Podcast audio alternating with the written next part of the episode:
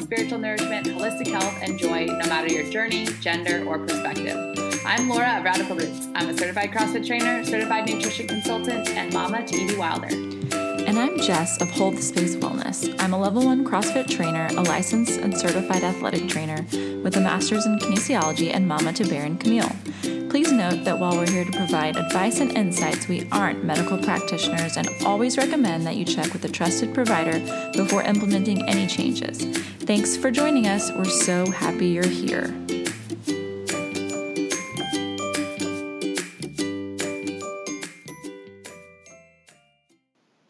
Hello, friends. Laura here with another episode of the Modern Mamas podcast. I am super excited to have a return guest. We got such incredible feedback on the first episode with this wonderful human being, and so I could not wait to have her back on. I posted a call for questions on Instagram, and you guys had a ton. So this should be a really informative, really awesome episode, and I am so excited to introduce, I guess, reintroduce Lily Nichols to the podcast. Um, she is a registered dietitian and nutritionist, certified diabetes educator, researcher, and author with a passion for evidence based prenatal nutrition and exercise and postpartum, which we're going to dive into today. Her best selling book, Real Food for Gestational Diabetes, an online course with the same name, presents a revolutionary nutrient dense, lower carb diet for managing gestational diabetes.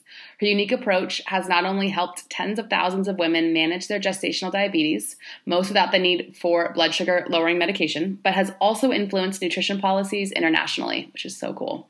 Lily's second book, Real Food for Pregnancy, which is absolutely gorgeous, I'm actually looking at it right now, outlines the problems with current prenatal nutrition guidelines and provides the evidence, over 920 citations, that supports a real food diet to optimize maternal and fetal health.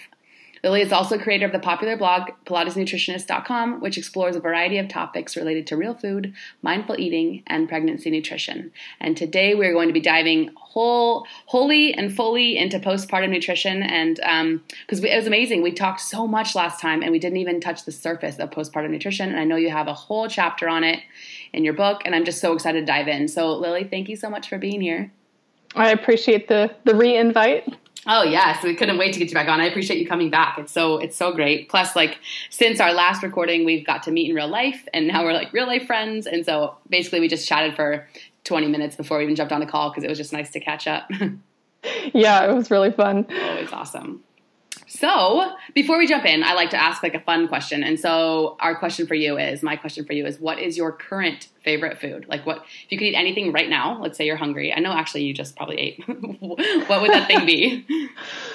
Uh, well, I'll, I'll, I'll mention something that I j- literally just ate, um, which are crispy cashews. It's mm. like raw cashews that have been soaked in uh, sea salt, sea salt and water to make them more digestible, and then you uh, dehydrate them in the oven, and they get super crispy, and they're a little oh salty, and they're just delicious and way easier on your tummy. Do you dehydrate them at like the what's what heat like 170, 200? Basically, the lowest the oven will I, go. I do them. Yeah, I do it at the lowest setting my oven will go, which is 170. Mm-hmm. I have a dehydrator, and I just the cashews in particular unlike other nuts, they've already been heat processed when they're separated from their their shell. Mm-hmm. Um, so I find they get gross if they're not if they're dehydrated at like a really low temperature. They get kind of like slimy. Like you need to dehydrate them faster. That's my opinion. So okay, I think 150 or 170 is better. Um, the lowest my oven will go is 170. So that's what I do them at. How long do you soak them? I do these for seven hours six to seven hours. And yeah. Salt and water. Okay. Well, I'm going to make that and I'll tag you in it on Instagram because oh, I'm like super the, excited. I have the it's like it's originally from Nourishing Traditions. I can't oh. I can't like claim that I created the whole process, but um, I do have a post on my site called "Why Eating Nuts Upsets Your Stomach" and the whole um, way that you make them. The the the quote recipe. It's not really a recipe; it's a process. Yeah, the how to. the how to and why it's beneficial and all the stuff about phytic acid is all in that post. Beautiful. Like, really That's, old post. yeah, it's still. I'll link to it in the show notes. Yeah. I'm on I'm on a real kick right now because like I'm eating very high fat, low carb, and people are always asking. And actually, in the, one of the, the, last episodes we recorded, we got a question like, "Can you just list the healthy fats?" Because everyone says like nourishing fats, healthy fats. I don't know what that means, and I was like, "That's a very good question because." people just dive into like jars of peanut butter or nut butter or almond butter, and like that is not ideal when we're talking about healthy fats, um, especially if they're not properly prepared like these cashews. So I'm glad. Yeah, if not properly prepared, and I don't know, my diet over the years has shifted to be not as heavy on nuts. Me too significantly. Um, I don't even um, crave them like I used to. You give me a bar yeah. of almond butter in the past, like during, I would just like, t- even the sprouted almond butter, just take spoonfuls and I still wouldn't feel that great because there's not, I mean, can only handle so much of that. yeah, and I feel like it is usually if you're like if you're requiring high amounts of nuts or nut butter, it's because you're not getting enough fats from mm-hmm. other places. In my I hear opinion, it frequently actually, where women are like, at the end of the night, I, I dive into the peanut butter and I can't get enough because I'm counting macros or whatever. Like, and I'm like, well, you're probably if you can't control yourself, not not like that's kind of the wrong word choice. If you're having a hard time closing the nut butter jar at the end of the day, there's something missing earlier. Yeah, you haven't eaten enough food. Mm-hmm. probably healthy enough fat. Yeah, but yeah, too many nuts. That even though they're nuts and they're healthy and they're good, I mean, you have the phytic acid issue, but you just really throw off your omega 6 to omega 3 balance when you go super crazy on the nuts. So mm-hmm. I like nuts. I like them as a snack. They're just not like the bulk of my diet. Yeah. like at one point. They're point, supplement. I like adding them to a salad or like on top of like some yeah. fruit and yogurt or whatever. Um, exactly. Exactly. And I just found out recently that I think I have a walnut allergy because I was eating. I ro- I lightly roasted them and I was eating them. My family we were all with my family and they were eating cheese and crackers and the cheese was amazing. And so I was eating cheese and walnut like bites of like warm walnut with cheese, and I had mm. probably too many and my whole mouth hurt. It was like like there was almost like sores and then i got yeah. like my belly got distended and i was like bloated and i was like oh my gosh it was really intense so i don't think um, I don't think walnuts are my jam. And I used to eat a bunch of walnut mm. butter, and the same thing. Like afterwards, my mouth would kind of hurt. So I think that I have some. You know, reaction. I have the same issue with walnuts and cashews. If you do the whole soaking, dehydrating thing, yeah. it eliminates the issue for me. Okay, I'm gonna try it with both nuts because yeah. I love them both, especially in salad. So. Yeah, yeah. Now we've talked for like five minutes about nuts. Exactly.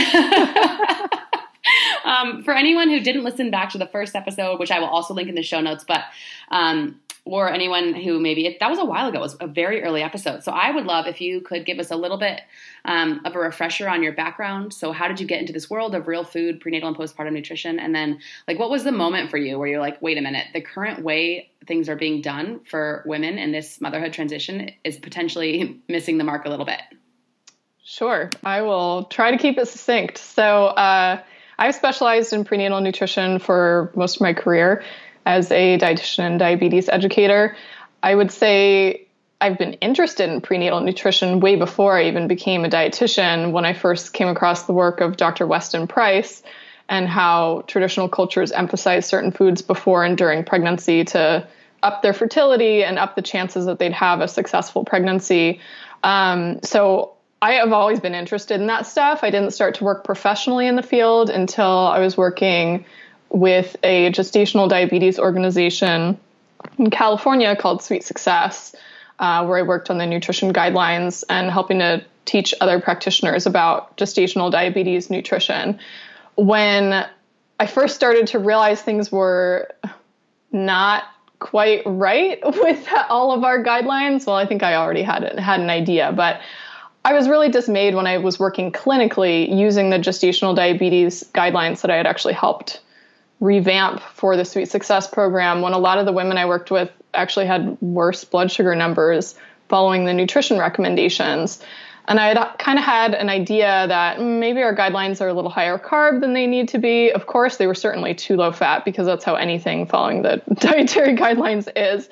But uh, I really saw it, you know, not working for a lot of women. And I thought we had a higher proportion of women who are failing diet therapy than needed to be, which means like they required insulin or blood sugar lowering medication um, throughout their pregnancy. And so I started researching alternative ways that we could go about this. Like, could we lower carb intake? Would that be safe? What would that look like? Would the diet still be adequate?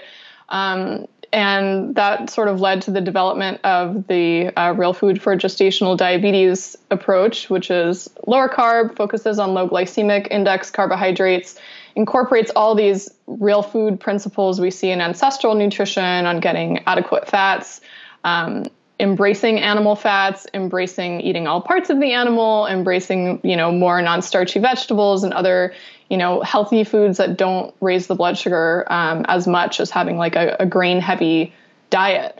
Um, and our outcomes were way better. So that led to the development of my first book, Real Food for Gestational Diabetes. And then uh, eventually, after having my own kiddo and all that goes into that, I knew I wanted to write a book on prenatal nutrition. And so eventually, once I got my brain power back uh, postpartum, Real Food for Pregnancy was born. And here I am. I love it. So awesome. And I know you've impacted so many women. Whenever to, these days I'm getting a lot of, I get a lot of questions on Instagram and stuff about like, you know, what should I be doing prenatally postpartum with this, these specific symptoms or whatever. And I'm like, first thing you should do is go back and listen to our episode with Lily and then get her book.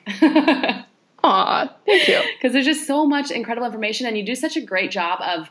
I think one thing is like in the holistic world, oftentimes um, it can be combative. It's like us versus them, whatever, whatever. But I love your approach to where it's not like you're not tackling anyone else or attacking anyone else or um, really condemning other people so much as you're just providing the information in a way that's easy to digest, pun intended, and and to soak in. And it's more about like how can I heal my body or how can I feel well and be well during this process versus like let's take down the man. You know, it's more just like right shifting the focus to like how can I be the best version of myself through this transition um, and beyond versus like your doctor's just straight wrong. It's not really so much blame. it's just like, here's how we just do it better. We know better, so we do better, you know, right. which I think like, is so here's awesome. why you request this blood test. Yes. why it matters. Yeah. And why optimizing this nutrient is important and where you find this nutrient in food. And exactly. If you want to do that, do that. If you don't want to do that, hey, no skin off my back. All I do is provide the evidence for it. I and you love it. call. Yes. What I do now is I go to my regular um, I say she's a midwife, but she, you know, regular like OB type environment, and I'll just request blood work, and then I'll take that blood work to my naturopath if I have stuff going on, and have her help me like decipher it versus asking for the midwife's recommendations or thoughts on it. Because most always, even if this is like back before Evie, um, yeah. Know, the doctor, the OB will be like, everything's great, everything looks fine. I'm like, well, I don't have a period, and I, I am not fertile, so something is going on, you know. Um, right. So I think we can use Western medicine in some capacity to get the blood work. Maybe insurance will cover it, whatever. But then go in empowered to take care of our own health with information that we can get. So thank you for providing yeah. that. you bet. Happy to do it. Awesome. Okay, so I feel as though we have enough questions that hopefully we can get through them, but we should just dive in. Are you are you game for that? I'm I'm game. Cool. So as I mentioned today, we're talking about postpartum nutrition. We're gonna let your guys' questions uh, kind of guide this because there's so much amazing information that Lily has to provide. And I think the best place to start because we got multiple questions on this that I just kind of condensed into one is about um, lactation and can, the the nutrients needed and the um, macronutrients needed, I guess. And so both in terms of um, supply. And so one question we got was specifically for a mom who is, um, she was just seeing things like cookies and oats and those kind of, you know, there's a lot of marketing going on in terms of in, increasing supply. So a lot, especially very, very carb heavy. So her question was, you know, what macronutrients should we be eating? Should we be focusing more on heavy heavy carbohydrate to increase supply? Um, should I should be buying the like lactation cookies and the lactation oats and all that? And what are your thoughts there when it comes to increasing supply? Yeah, so first and foremost, with supply, it's a matter of getting enough of everything. like it's just a matter of are you eating enough food in total before getting all crazy about macronutrients? Are you eating enough food? Are you drinking enough fluids? Are you getting enough electrolytes? I feel like a lot of moms cut themselves short postpartum because there's sort of this. I personally think that most of it comes from this uh, this unrealistic expectation that we're supposed to have our body quote bounce back, which is nonsense, by the way, um, super quickly postpartum. So people think like, oh, all the hard work has been done of growing the baby. Now I'm nursing and you know, my body should go back and I should not eat as much because now I'm not growing a baby anymore. Like, that's nonsense. Your calorie needs are actually higher postpartum than they are during pregnancy when you're nursing. Um, and even for women who choose not to nurse, the first month or so postpartum, like, you need a lot of food to recover. So, my first question for that person would be Are you, are you ensuring you're eating enough food? Because there's no magic food or magic supplement that's going to take the place of getting enough energy, period. Um, oats are a galactagogue. They can help in some situations. They aren't the end all be all. You can have an adequate supply of breast milk without ever touching oats. Um, and that would actually be me. I don't do well with oats. They don't make me feel good. I used to have them every day for breakfast for like years and years before realizing, hey, I feel like crap after breakfast every day. Same, but so I, I have, get bloated like immediately with oats. Yeah, so I didn't have. I get a huge like. I get a huge blood sugar spike and then I crash and I'm starving and I don't feel good.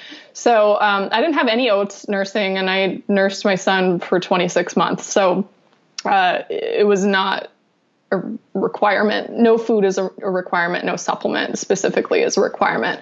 Um, as far as macros, I emphasize getting enough of your fat and protein specifically. And for women who kind of have erred on the low carb side of things, some women notice a big dip in their supply if they're not getting enough carbohydrates. Mm-hmm. And we don't know why specifically, but there are like this is something that isn't super well studied, but there's there's three plausible explanations, and I actually go through this in the postpartum chapter in the book, um, chapter which is 12, that. Right? Yeah, I think it's chapter 12. Yeah, chapter 12, um, all in the fourth trimester. So, one, lower carb diets naturally reduce your hunger levels. And so you might not realize that you're under eating mm. when you are. so, if you're just not eating enough food, that could reduce supply. Um, lower carb diets naturally result in water loss. Think if you've ever gone low carb and you lose that like water weight in the first couple days, that same thing happens um, if you're eating lower carb and nursing. And this could make dehydration more common, which I feel like it's already pretty common because when you're kind of you're stuck on the couch nursing a baby all day, you kind of don't want to drink a lot of water to have to get up and go pee when the baby's sleeping on you, and uh, so that could be a, a possibility. And then lower carb diets also increase your needs for electrolytes. And so if you're not being really cognizant to get more electrolytes and more salt, um, those are all excreted in your breast milk as well. So it could be just a, you know, it's it's a it's a response to not having enough energy, fluid, or electrolytes that your supply m- might go down. At the same time, I hear from other people who go low carb and they say their supply is higher than ever. And I don't know if that's because they're just eating enough calories, point number one. If they're doing point number one plus being really cognizant on their fluid and salt and electrolyte intake, um, we're not sure. And as far as I've seen in practice, carbohydrate needs are pretty individual. So I am. I caution women against going super, super low carb unless their body is already adapted to that way of eating, in which case it shouldn't be a problem. If you notice a dip in your supply, simply eat more carbs and go on with your day. Um, but for women who haven't been eating low carb, I wouldn't drop it significantly or significantly very quickly um, without being really cognizant on your supply. And you kind of have to make the call like, do you care about sticking to a certain number of macros or trying to lose weight really fast? Or do you care about continuing nursing? neither one is a right or wrong answer, but you just have to kind of make the choice. What is your priority right now? Um, and decide what you want to do with that. Yeah, that's that's so awesome. Around four months postpartum for me, I decided, hey, I want to just experiment with this. I went back to similar macros to prenatal um, before I got pregnant. Um, so I guess preconception, but I upped everything just a little bit because I knew I was nursing, and I just, you know what, I like de- decombusted. I got really um, my milk supply never changed, but what happened was I think she was just taking everything, and I wasn't getting enough for me. So like my mm. hormones is what I noticed the most. I felt um, like very easy to cry, um, easy to kind of melt down. Stress, just like the little stressors felt so much more stressful. So then it wasn't, mm-hmm. it was about mm-hmm. another month or two later after that. Well, first I was like, I can't do this. And mostly it was because of the fat. I knew that it was just way too low fat. So I stopped counting and I just was craving fat. So then about, I stopped and then just went back to eating whatever again. Not whatever, but you know, nutrient dense, but pretty balanced um, carbs and fat and protein. And then about a month and a half later, I started getting kind of like brain fog and not feeling that great. And I just cut the carbs and the sugar, mostly just processed sugar completely and increased my fat so much. And i it was like a i can't even express how incredible it was. I know every woman is different but like my supply if anything just got better or you know so for but like you said there are there are some women who it might go down. But for me i was kind of like i don't know if i'm an outlier or what. That's a question i have for you because i get asked all the time. Am i an outlier that my milk supply maybe improved when i went super high fat low carbohydrate or is that a potentially normal thing for that many women might experience it's a good question we kind of don't know mm-hmm. like i looked really closely at the literature to see if we could find differences in this. Because if you follow any like low carb or keto mommies groups, and especially breastfeeding groups, you see quite a few posts of women struggling with milk supply when they went keto. Mm-hmm. And uh, my my suspicion about a lot of it is there's a lot of people not eating enough food in general. That's so I feel. I feel like it's just under choice, Yeah. So the choice to go low carb is a choice made with with the intention to lose weight and mm-hmm. thus there's also an intentional choice to to restrict on some level mm-hmm. they yeah. might be doing it accidentally too because hunger levels go down mm-hmm. um, on low carb traditionally um, i also think there might not be it might be done too quickly so you're not allowing your body to time to adapt to a lower carbohydrate intake I know for me personally, postpartum, I was so hungry. Like, mm. at least in the first like month or two, it took a bit for my appetite to re regulate. I was so hungry that I needed to eat more of everything, including carbs. And I fall on like the moderately low carb range. Mm-hmm. I'm not someone that does well like full on keto. Um, I've experimented, it doesn't work well for me. So I'm more moderately low carb. I was probably somewhere between like 90 and 150 ish carbs a day during pregnancy. I also don't track super specifically mm-hmm. um, since I do the mindful eating thing. So some days lower, some days higher, and I don't worry about it as yep. long as I'm feeling good. Yeah. And um, especially postpartum, like it's going to be impossible to track to like take care of a baby and also measure your food and, and that could have been part of the reason why I was on the verge of tears because yeah. I was like I don't have the capacity right now at 4 months no, postpartum to also weigh and measure my food. No, you don't. All you have capacity to do is to remember to eat mm-hmm. and drink something. Try to have it include something that's like fatty and proteiny so it's sustaining and doesn't let you like crash your your mm-hmm. hunger and energy in like an hour or two um, and drink some water while you're nursing. I mean, that's like kind of all you have capacity to yeah, and that's what I ended up doing. And I found it so much easier. I was like, I'm just gonna. So it started for me just I cut sugar and grains. That's it. And but I still was eating like apples and squash and stuff in my salads, and still like the denser real food carbohydrate sources. And then gradually, as I was like, all I want is fat. All I want is fat. I just kind of slowly, and I just wasn't craving the fruit and stuff anymore. And so I started pulling it out, and that's what my body needed at that time. And for mm-hmm. me, it was mm-hmm. like I, I, needed to be able to think clearly, and um, I was sleeping better, and my like everything just felt better. my capacity yeah. to take on the day was better. I was everything just I felt so good. And then when I would have a little bit of sweet something, sometimes like for a little while it was like almost therapeutic because I, if I even ate like berries or fruit, I would get a, brain fog. So I think I needed an extended period of time where I just cut it totally. And um, but not not with the for me it wasn't about losing weight. It was about just like I wanted to feel really good. And so now I think because that was my motive uh, the sweet stuff, the sugar stuff doesn't even appeal to me anymore because it, I just I know how it could make me feel, and also my palate's changed. And so, anyways, mm-hmm. not meaning to go off on a tangent mm-hmm. here, but I just find it so interesting how no, yeah, because you mentioned the mindful eating piece, and I think if only every mama could know, like if we could just eat a little bit more mindfully postpartum. I think one of the ways to that is to cut sugar, which I'm sure we'll get into. Is the, the next question is actually about sugar, but um, yeah, yeah so I will mention one thing i can yeah. go on a super long tangent on mindful eating but i did want to w- mention this one study that kind of might help people put into perspective the carb thing that i was only able to find one study that compared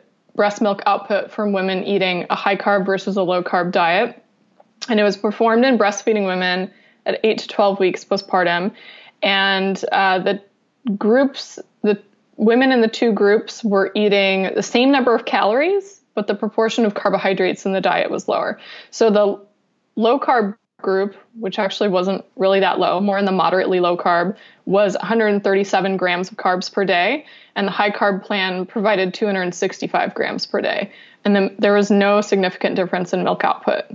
But they were controlling for calories, right? So they were making sure the women were eating enough food period, which I think is really important. Right. I also think when people get all start to get all um, uber specific about like how many carbs and should I go keto, go not keto. I mean the this is the really the only data we have to go off of, and that's 137 grams a day. It's not less than 20 grams of total carbs a day or less than 20 grams mm-hmm. of net carbs a day. It's a decent quantity of carbs, which you can meet eating just an, a relatively unrestricted real food diet. You just don't have to go crazy on oatmeal and grains and fruit smoothies and all that stuff if you don't want to, if it doesn't leave you feeling well. And your milk supply will probably be fine. Mm-hmm. Um, I will also say that milk supply is something that's really, really hard to estimate. I know for me personally, the I didn't respond well to the pump, so I didn't pump very much because I would only get a couple ounces combined both sides each time I pumped, which I've actually found out is is a normal amount to pump. And I guess most of my friends who would pump like eight and 12 ounces at, at a time actually had oversupply. But for me, it wasn't worth my time to be pumping and have my kid being watched versus just nurse the kid at the breast, have them empty the breast more efficiently, be able to mother and bond with my baby and not be separate. I realize work situations make that difficult, but like if you're only estimating your supply by the pump, your baby actually often gets a different amount of milk than the pump, which you'll see if you do like a pre and post weighted feed situation yeah. with a lactation consultant, which I actually did at one point and my son he was totally fine getting plenty of milk um, from my breast so i think it's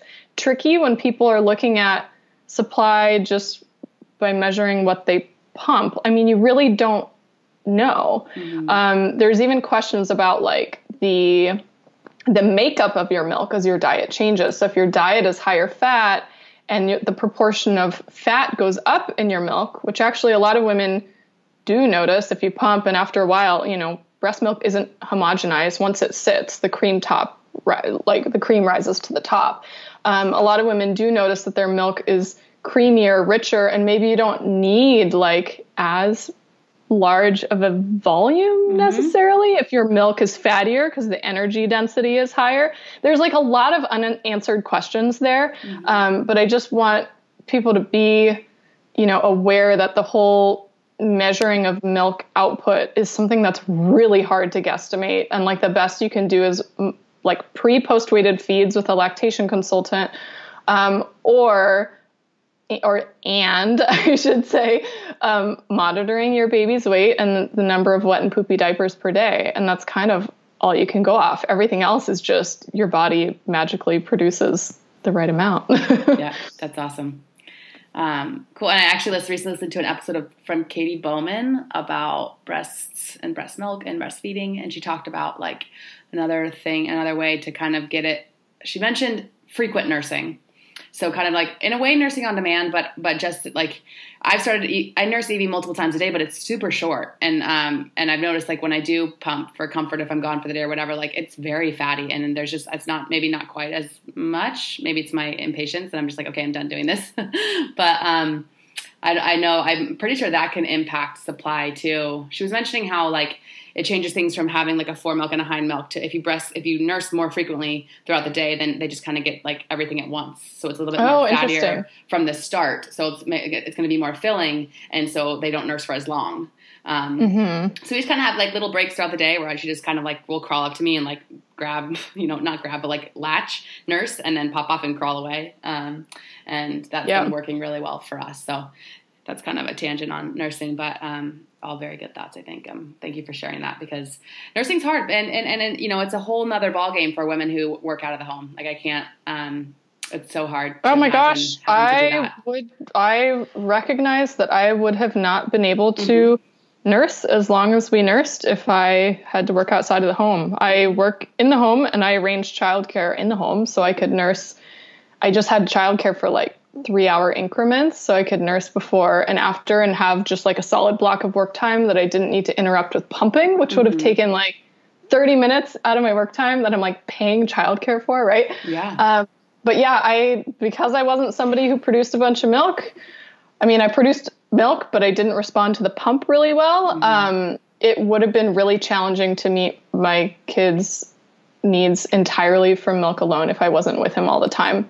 Yeah. Um, and we were lucky that we didn't have to supplement, and I was able to arrange my work schedule the way that I needed to accomplish that. But it's a it's a massive trade off. Mm. Breastfeeding mm. is like a huge amount of energy and effort and time mm-hmm. and awareness. and our modern day culture isn't really conducive, yeah. you know? So I actually have a number of friends and people that I've worked with who have been able to work things out with their um, work situation where they were able to transition to working from home at least more days a week than prior to baby and so um, that actually really helped with their supply because more like you said more time with baby nursing actual like boob to mouth um, was it definitely play, makes a difference yeah, yeah, and you don't get as much like incidents of like mastitis and mm-hmm. clogged ducts and any of that. Like, luckily, I never had to deal with that, I and did. I feel like that was because it was mostly baby to boob. Yeah. they're really efficient at getting milk. That's what mm-hmm. they're designed to do. Yep.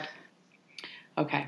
Well, kind of transitioning now because this uh, we kind of talked about sugar and now I want to get back into it now that we've kind of talked about lactation. Um, is this one this woman says that she's not she's usually not a sweets person but now postpartum she craves sweets like all the time.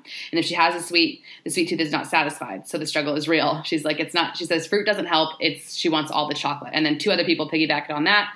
Yes my sugar cravings are out of control at 13 and a half months postpartum. And then someone else same same boat and she's 17 months postpartum. So i'd be curious to hear your thoughts on sugar postpartum. Um, why are they why do they feel like they need it? Why, where are these cravings coming from Oh man, there could be mm. so many possible reasons it's popping up, right? So, I mean, it could come back to what we were talking about earlier about just not getting enough food. Mm-hmm. It is really, really hard to just eat enough food when you're caring for a baby or a young child because they are very demanding of your time and attention.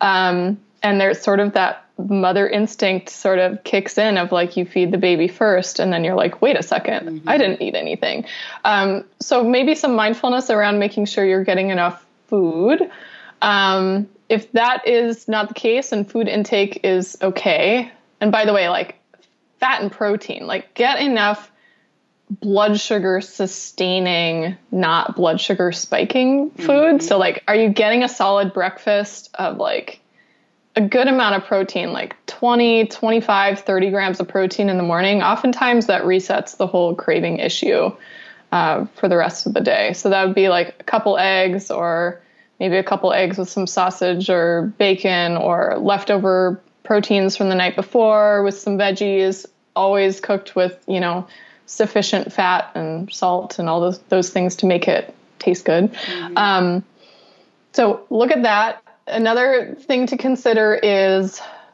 you know, hormonally, there's a lot going on postpartum for a long time. And there's many possible places for things to get dysregulated.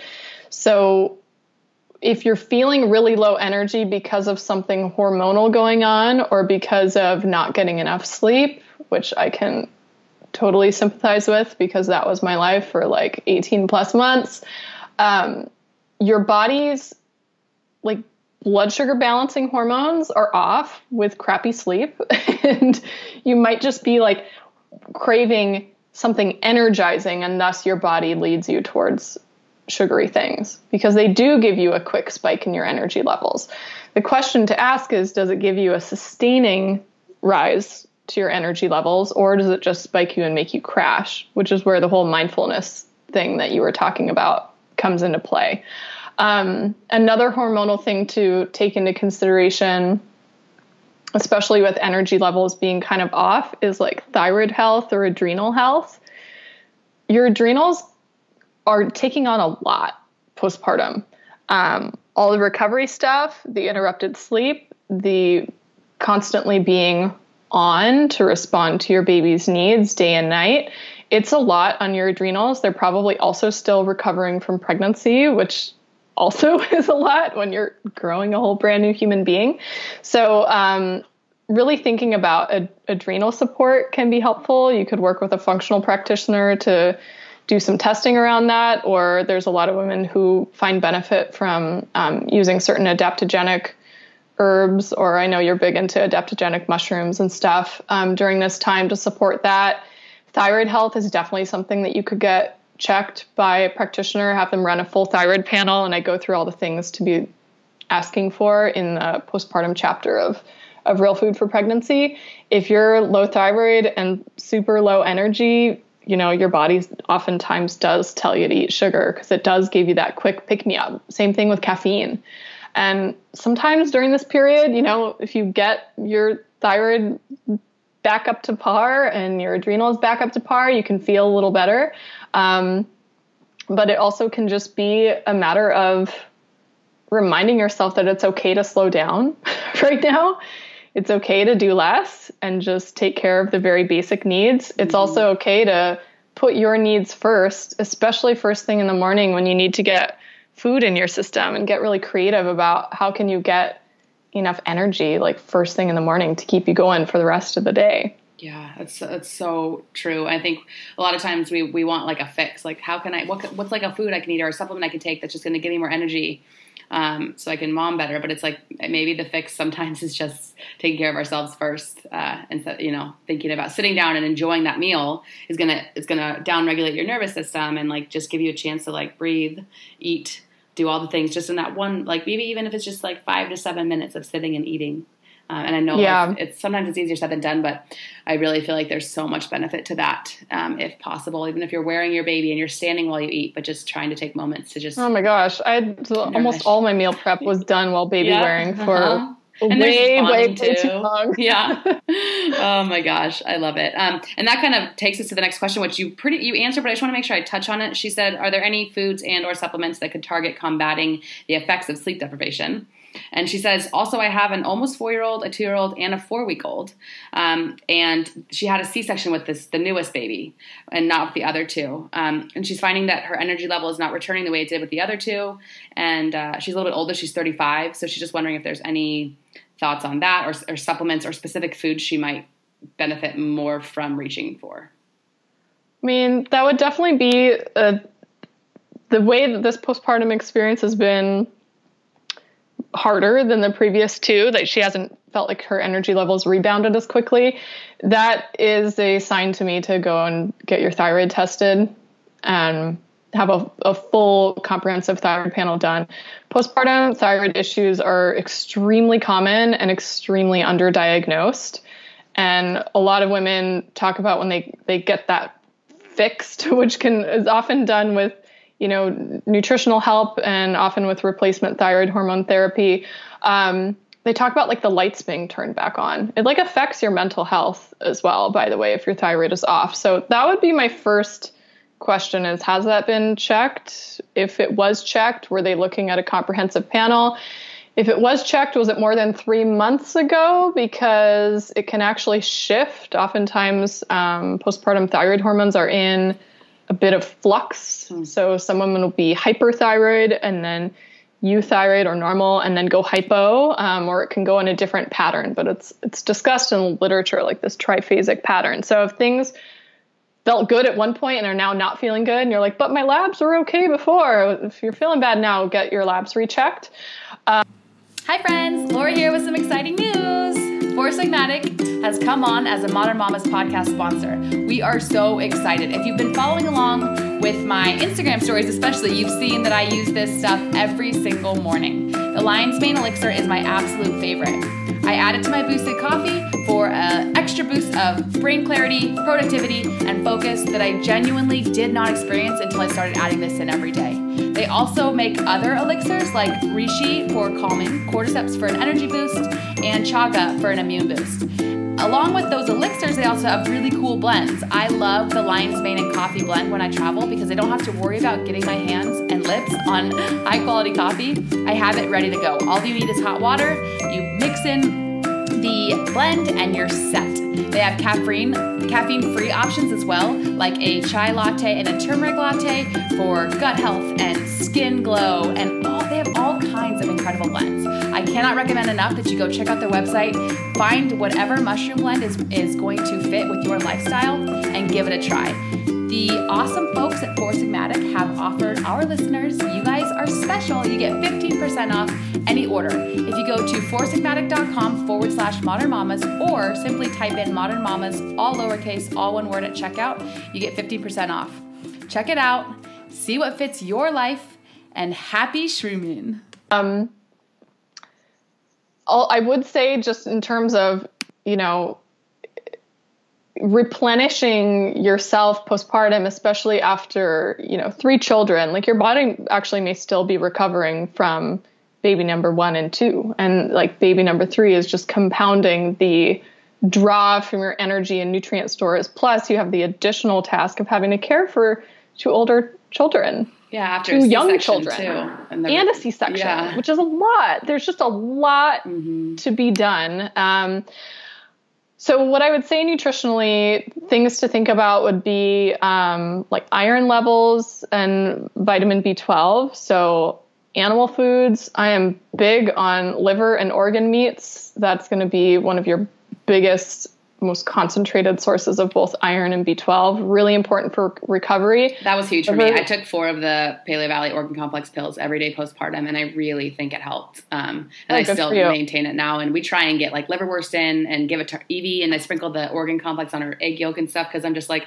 the, that to me is the primary superfood. Like, there's all this buzz about superfoods. Oh, yeah. And I think organ meats are from grass-fed cows or whatever are the most nutrient dense food yes, you can eat. hugely nutrient dense and has like so many of the nutrients that your body needs mm-hmm. for pregnancy and postpartum. You got your zinc and vitamin A in there for the tissue recovery um, from your C-section, all of that healing you have the vitamin A, you have the uh, vitamin B12, the iron for your, you know, rebuilding your your blood, which by the way helps you like carry oxygen through your bloodstream and keep you energized. So there could be many possible things going on. Organ meats and liver would be like a really good idea for for many reasons. Um, if you're open to eating oysters, those are also going to be really high in both iron and B12. They're like off the charts high in both of those nutrients. So if those can be incorporated, or if organ meats are kind of averse to for any reason, maybe you can incorporate some oysters. Um, in terms of tissue repair, the amino acid glycine, which is found in really high amounts in any foods that are rich in collagen or gelatin, or collagen and gelatin supplements like you know powders that you can add to things, those are really fantastic for uh, for tissue recovery and repair. The pelvic floor, any cuts or surgical wounds that that need to be healed up.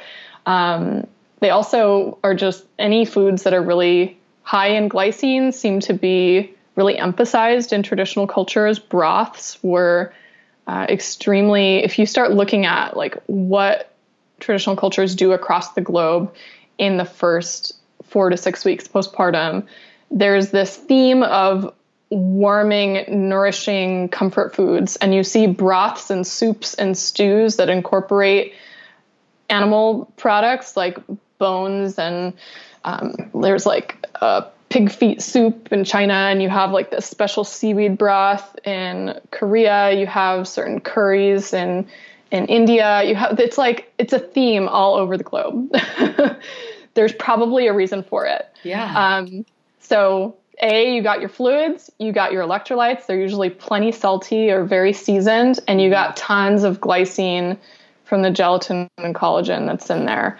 Um, so if you have help from people and can ask for for folks to bring you some food, like ask for some pulled pork, ask for you know their special special like chicken noodle soup or um, a uh, what's the thing like a, a pot roast. Um, broth. Mm-hmm. Like those are the things that are really beneficial. If you have an instant pot, yes. like that makes it really easy. Just like every time I make some meat, and we do a cow share, so most of our meat it comes on the bone.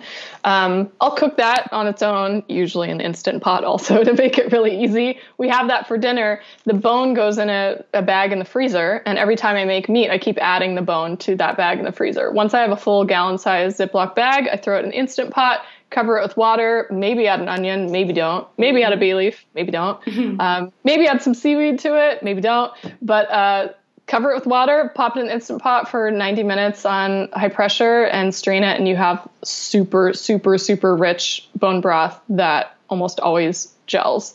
So that is your gelatin and glycine essentially for free because you're using mm-hmm. You're using things that people throw away.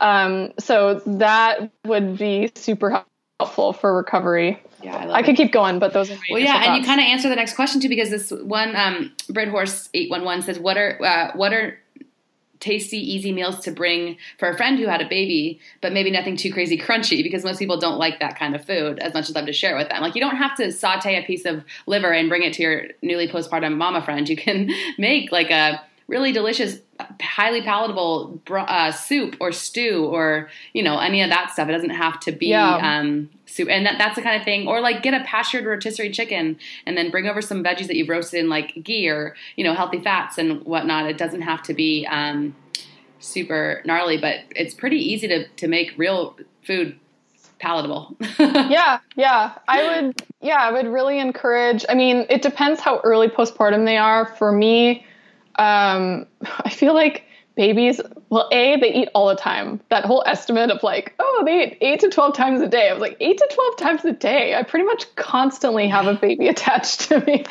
But um, that meant that I was usually nursing while eating because mm-hmm. inevitably, when the, once the food is ready, baby wants to eat again.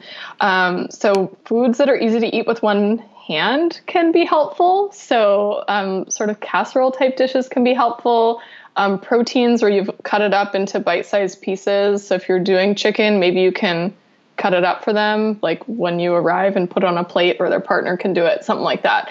Um, I did like a when my mom was with me early postpartum, she made like a zucchini uh, lasagna. And so that was easy because it stayed on the fork. We were able to incorporate liver into the ground meat that went into the lasagna. Um, it's you know pretty high calorie pretty high energy since we're using full fat everything. I don't drain any of the fat off the meat when you like cook the ground meat and any of that. So super fatty super filling. My body like loved meat early on. Meatloaf also you can put liver in that really yeah. easily or other recipe for that. Meats. you might too. Yes i do too yeah. Yeah. So whatever whatever meatloaf recipe you want to use i'm sure both bars have liver in it. Um, those are fantastic. Uh, pulled pork, uh, that's one that I like to bring to to mamas. I feel like it's tasty for everybody. Um, then I can make like a maybe a potato salad or coleslaw or something to go with it. I I don't do bun like pulled pork and buns, but maybe I'll bring that for for them too if they want it. Um, yeah, those would be the things I would suggest. Like high fat, high protein meat. I love it. it's really what you want yeah. salmon. I mean, I my uh, son was born in Alaska, and so everybody has tons of fish, and that like everyone's trying to offload fish out of their freezer. So I had like four postpartum meals of salmon um, in the first two weeks because that's what people brought over. That stays on the fork really well. That's easy. Uh, I would keep it simple, and and if you can come up with things that can be easily reheated and are good the next day, that's optimal. So if you want to do like a separate tray of like roasted vegetables, those are good hot or cold. Mm-hmm. Often as a mom, if you're home on your own and you have a newborn, you don't have time to like heat things up. And if it's good eaten cold straight out of the fridge, even better. So mm-hmm. And I had Evie in June, so like I know you're supposed to be eating all the warm stuff, and someone made us a delicious chili, but I kept reaching for someone else brought like this really incredible salad with like Ugh, so good. And I just, I, and then she also brought a frittata loaded with veggies and bacon and pork. And the frittata tasted so good cold. Um, mm. And so I would pull that out of the fridge and like add avocado and eat. I ate, probably ate half of it in like just a few hours. I'm still hungry. It's so funny. So That's a hungry. great idea. Frittata or yeah. like little egg muffin cups. Like mm-hmm. breakfast is sometimes hard to, to get in. And it depends on if, you know, you have somebody or your partner home with you to prepare food, but it's it's really challenging to prepare yeah. food when you have a newborn. It is, and I, I feel very grateful. And we had we had we did a whole episode on like find building a tribe so that people you're supported in the postpartum period. And unfortunately, my husband was home a lot, and we had friends bringing dinner all the time. We always had food in the fridge. It was like that was, I think, a huge part of my postpartum recovery Yeah. mentally physically emotionally all of it because i'm being deeply nourished on a physical level but then also like through the love of the, the love language of food which Yes. speaks to me very strongly. So if you can set something like that up postpartum um, i cannot recommend that enough. And people are love to help. By nature i feel like it's innate in us to want to support moms in the, those early weeks. And i think a lot of moms are like well then i have to let them in and like talk to them and I don't, I don't feel up for it. It's like no you can put a note on the door saying please leave it in this cooler and no one will be upset. Mm-hmm. they're just happy to Mhm. have been able to support you know Yeah, I had a friend like arrange it on I think it's called Take Them a Meal or one of one of those websites um, where she arranged the meal delivery and people could sign up and they'd even tell me what they were going to bring. So I had sort of a menu. People could also see like, oh, someone's bringing salmon that day. I won't bring salmon again. Um, Yeah. So that was that was really nice. I The-. What I really had to do is that some of the people bringing me food didn't know me super well, which Mm. was also like an amazing outpouring of love, by the way. Yeah. But um, they knew I was into nutrition, and so I got a little bit of the, well, she's a nutritionist, so I got like plain brown rice and like plain broccoli. So we kind of had it down where it was like we need to add like butter, salt, Mm-hmm. and cheese, flavor, and fat to everything.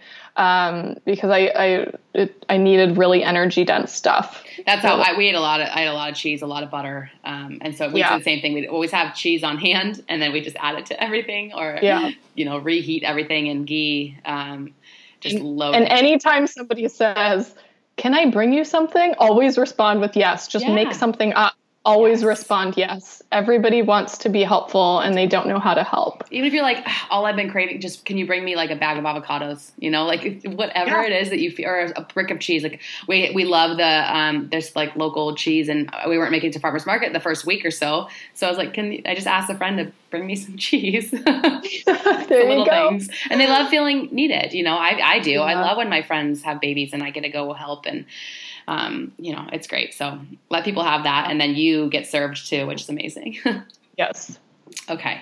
Beautiful. The next one is super interesting to me because it's, um, I don't know, it's not a question that I've gotten before. She said, What about intermittent fasting while nursing, specifically a 12 to 16 hour overnight morning fast? My goal um, with the fasting is to pay closer attention to my body and understand my real hunger and needs, but also baby's got to eat and eat good too. So I'll just say, like, for me, um, in the first month or so, I had to have like middle of the night snacks. I kept um, like perfect bars or whatever like in my uh, next to my bed because I was just so hungry all the time. But then like it just kind of for me gradually weaned off, and now an, a twelve hour overnight. If I don't eat, if I have dinner at seven. I likely won't have anything until like eight in the morning. Um, so that it just it never really occurred to me like that I was fasting so much as I'm just I'm Mm. okay. I'm not hungry. I wake up and I make my boosted coffee or whatever once I feel. But I know that's also probably a product of eating a ton of fat and not as much sugar. So I'd be super Yeah. curious to hear your thoughts on this. And your body's your body's super fat adapted Yeah. too. So when you Mhm. have that, as Robb Wolf- would call metabolic flexibility, you Mm-hmm. have in you have that innate ability to adapt to different ways of eating and it not being a big effect. Mhm. Um, my question for her would be how far postpartum she is. Yeah. Um, so if you're if you're in the first three to six months postpartum, and possibly even beyond that, uh, you need a lot of food, and so intermittent fasting just might not work. I'd say if you do experiment with it and you find that you're really hungry, you have permission to break the fast. Yes. You experimented and you were really hungry and you needed food and you can't go as long of intervals without eating. So eat. Especially That'd if be the reason for her is to understand her real hunger needs. Like, I, it's an interesting. I find that to be a little bit of a dichotomy of like scheduling a period of not eating with the purpose of knowing when to eat. I feel like um, we talked about this on our last recording. Something that could be more beneficial potentially is just cutting out the foods that really are going to spike insulin. I don't know your thoughts there. It's like eating Agreed. like cutting sugar is way as a really solid tool to learning what whether you're hungry or not or just wanting sugar if you cut it then that's to me in my opinion that's an okay thing to cut but like cutting hours of the day of potential nutrition when especially as a new mom um, it, to me that seems a little counterintuitive to eating more intuitively Yeah. um, so There's, yeah. I mean, there's a lot also when your adrenals are so tired from Mm-hmm. being having interrupted sleep for months and months and months and maybe years. I mean, there's different sleepers. My kid was not the most amazing sleeper. Mm-hmm. And so I was nursing throughout the night for past 18 months. Okay. So there was not a single night of uninterrupted sleep during that whole time. My adrenals were tired. Going without food for many hours is a lot of stress on your adrenals. I know intermittent fasting works well for some people. I think for the majority of nursing moms, I don't think it makes sense just from an adrenal standpoint, from making sure you're getting enough food standpoint. Um, so I would caution against it. I can't say that 100% of women would have a negative experience from intermittent fasting. So I would just say experiment with how long it is before you're hungry again without putting a specific yeah and maybe you'll fall you'll accidentally fall into like a 12 hour overnight. I mean yeah. you know but but to put parameters um, if you're gonna impl- in my opinion if you're gonna implement parameters it should be on food quality not on hours of eating throughout the day. Bingo okay, moving on. That was that was great. Thank you.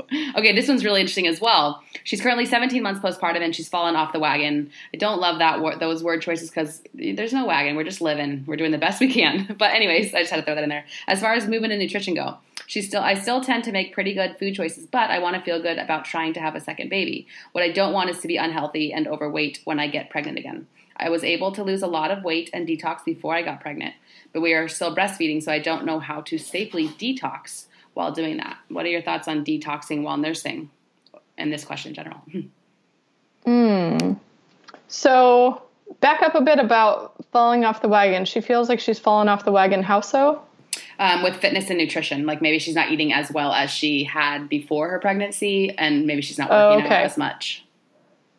I feel like we have to give ourselves so much mm-hmm. grace as moms because there's a lot there's a lot on our plates and it we're not going to be you know eating a specific meal plan and following macros and doing all these things that I'm not saying that's what she did but a really regimented planned out I have 2 weeks of meals meals planned you know uh, we can't do that to that same degree when we're moms. So I think we have to first just accept that this is a phase of life that is really demanding and we're always doing the best we can. So I would just encourage her for any choice she decides to make to come at it from a place of self love, where it's not about, um, I've fallen off the wagon and I've done a bad job. It's that I would feel better energized and better nourished if I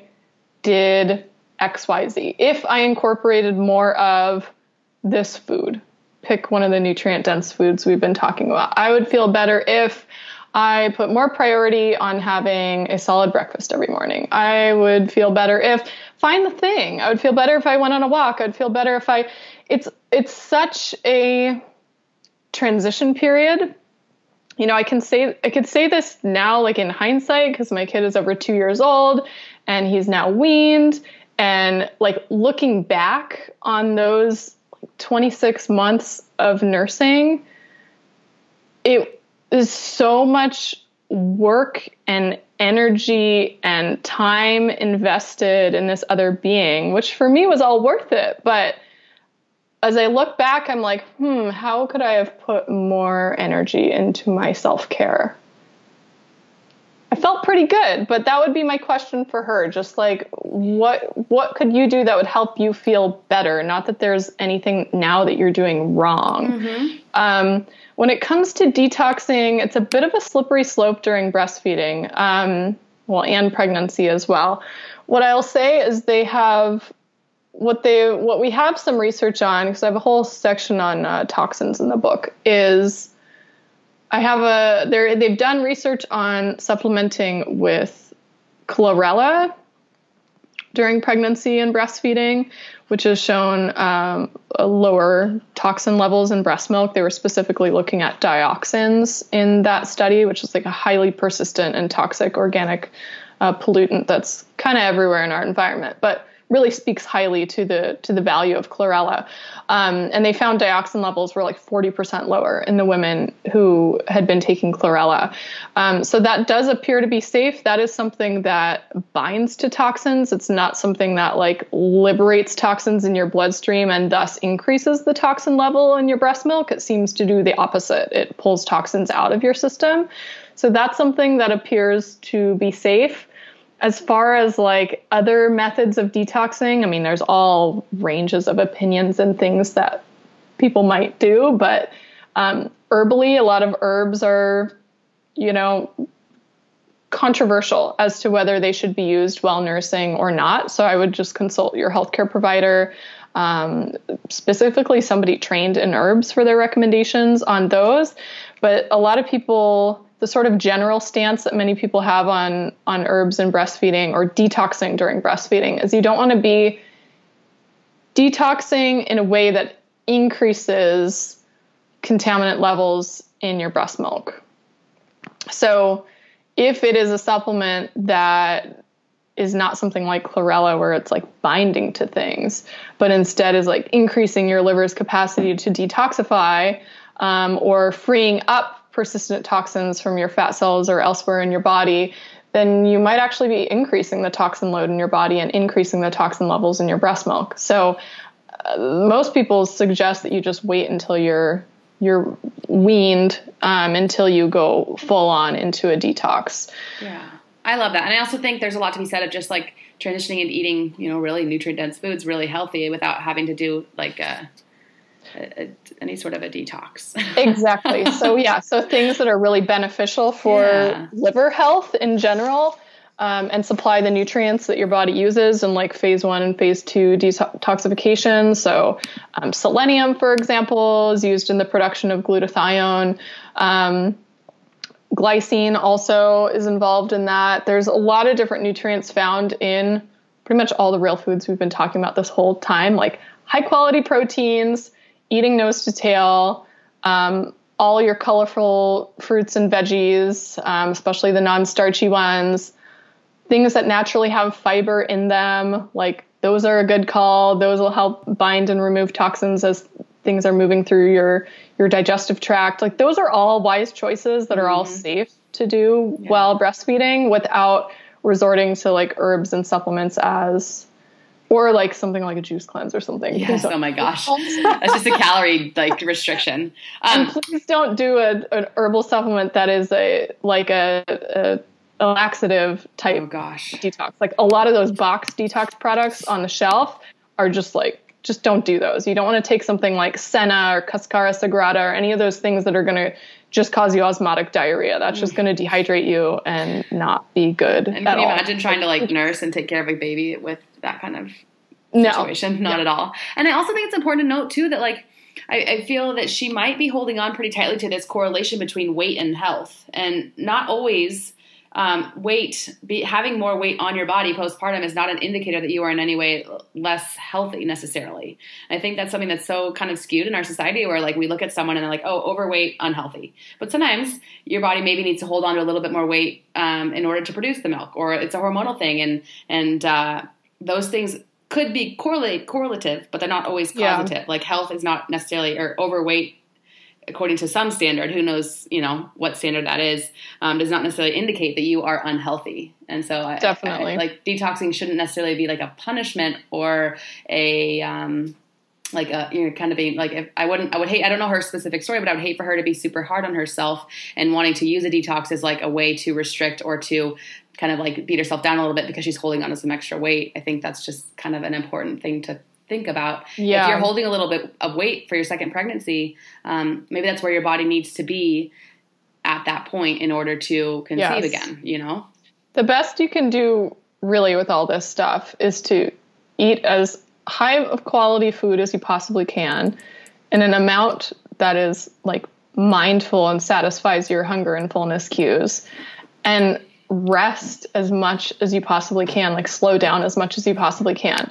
And your weight is kind of going to do what it's going to do unfortunately. I mean uh, not unfortunately i mean that's a good thing actually. Yeah. Our body is doing what it's meant to do. Some women lose the weight quickly, some women it takes longer. I will say at 17 months postpartum, I know that feels like I should be back to normal by now. I can tell you it keeps changing. Things keep changing, your body keeps changing. Boy, when you wean, things change yet again.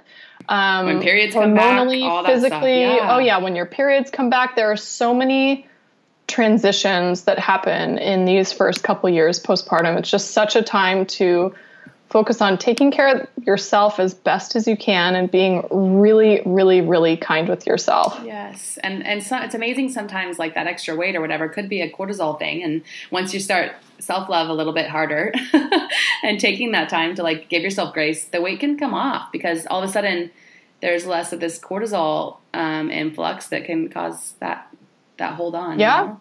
And maybe your kid starts sleeping. Oftentimes Yeah. they start sleeping better at, you know, 18 months, two years, two and a half years. Like it depends on the kid, but if you're getting longer stretches of sleep, that can be Mm-hmm. helpful. There, there's so many things that can be related. So Yeah, I love it. Okay, um, we're at an hour. Do you have time for one more to Yeah. close out? Beautiful. I love this one.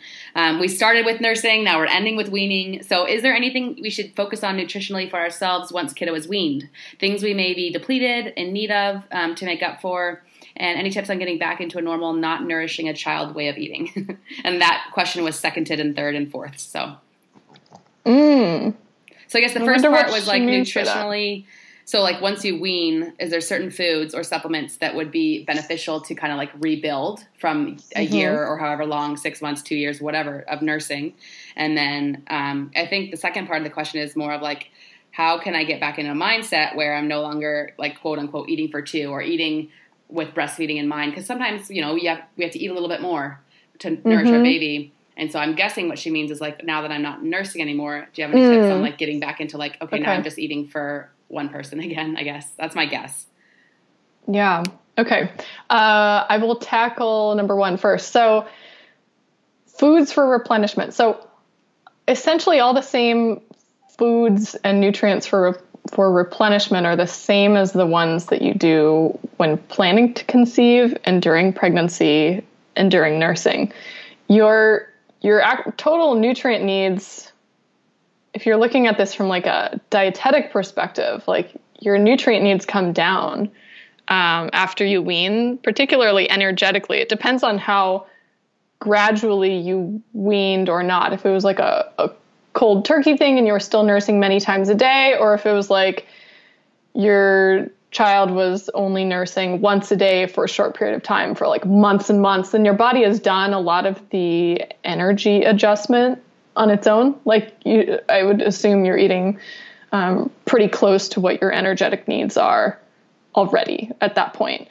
Um, but as far as what can be depleted during pregnancy and breastfeeding, uh, certainly vitamin B12, choline, iron, and zinc, depending on how rich your diet was in either of those.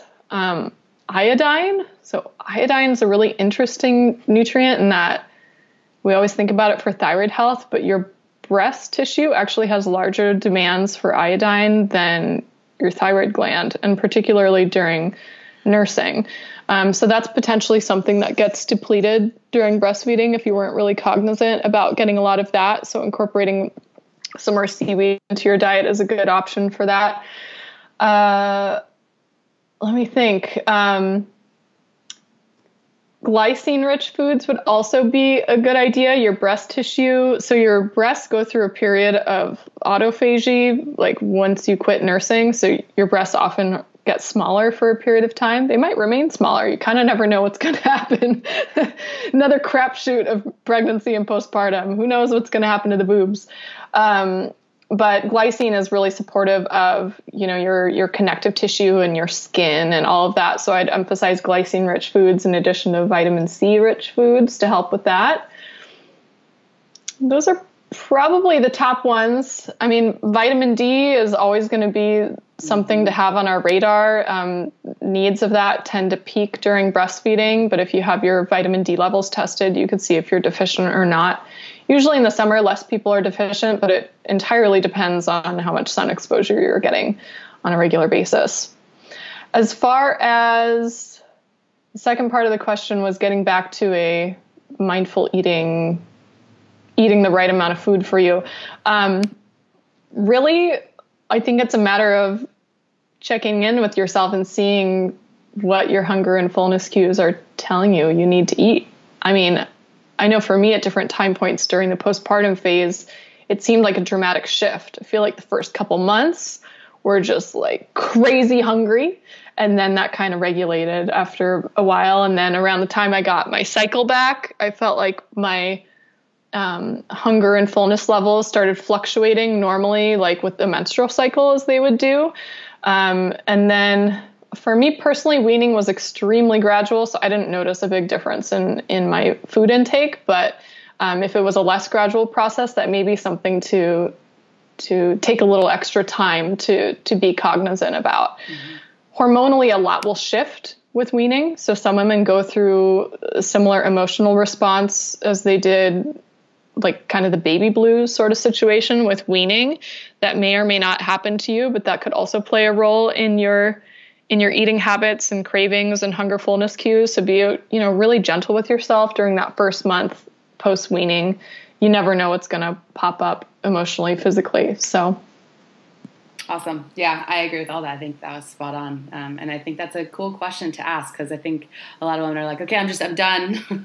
but I, yeah. you know, it's how, like you said, that's kind of how I plan to do it is to slowly wean off, maybe night wean first and then kind of just fewer throughout the day and then that kind of thing. So I love it. Thank you so yeah. much. Man. You are so welcome. So much insight. I'm like taking notes frantically back here and um, I'll be posting show notes as well. But where can we find you? Um, I know we said some of it in the in the uh, intro there, but what, where are the best places to, to yeah. find you, contact you, see you, follow you, etc.?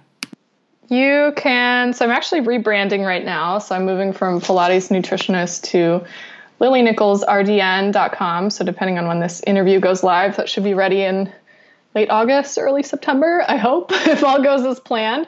So that'll be my my main site uh, with my blog and all of that. I'm on Instagram at Lily Nichols RDN, Twitter, the same name. I'm also on Facebook. Probably Instagram is the best place to find me on social, though. And then if you want a free chapter from Real Food for Pregnancy, you can get that over at realfoodforpregnancy.com. Um, that's one that a lot of people enjoy. I do a nutrient comparison on real food versus non real food and you can guess which one is more nutrient dense. So I love it. Yeah. yeah. guys, go check that out, and we'll link to all that in the show notes as well. Um, and yeah, thank you. Uh, guys, go buy her book. It's incredible. I'm oh, not. I'm not just saying that. It's really amazing, and there's so much information, and it's great to potentially give like family members or friends when you get pregnant, so that they can help under maybe better understand what's going on with you and what foods to bring you and whatnot, or just like just bookmark the chapter 12 and say, here, just read this. yeah. Yeah, and if you have a medical provider, a lot of people will give oh, it to their great idea. their doctor, midwife, or whatever. And um, we just found out it got approved for continuing education credits for dietitians, so all that right, that can be a selling point that like legitimizes something that people might otherwise be like, yeah. why would I want this book? You know, um, it is it is helpful in professional education as well. Congratulations on that. That's huge. Yeah, thank you. Awesome. Well, thanks for coming on. And I know I will talk to you soon, and maybe we'll have to have, have you come back on for a, another episode at some point because I know we've just kind of scratched the surface. So thanks for your time and your. we can talk for hours. Brilliance. yeah. and we'll, maybe next time we'll come up there and see you, and we can record in person. That'll be fun. Yes, let's do it. Awesome. All right. Well, enjoy your day. Thank you so much. And guys, as always, you can find me at laura.radicalroots on Instagram. Jess is jess.holdthespace. Email us at modernmamaspodcast at gmail.com. And please, please, please subscribe, rate, review. It means so much to us, helps get our word and this tribe out to more people. So thanks and have a beautiful week. Talk to you soon, friends. Oh gosh, where's the stop? I don't know what to say. Thanks for listening to our podcast. See you next time. Thanks for listening to our podcast. See you next hmm. time.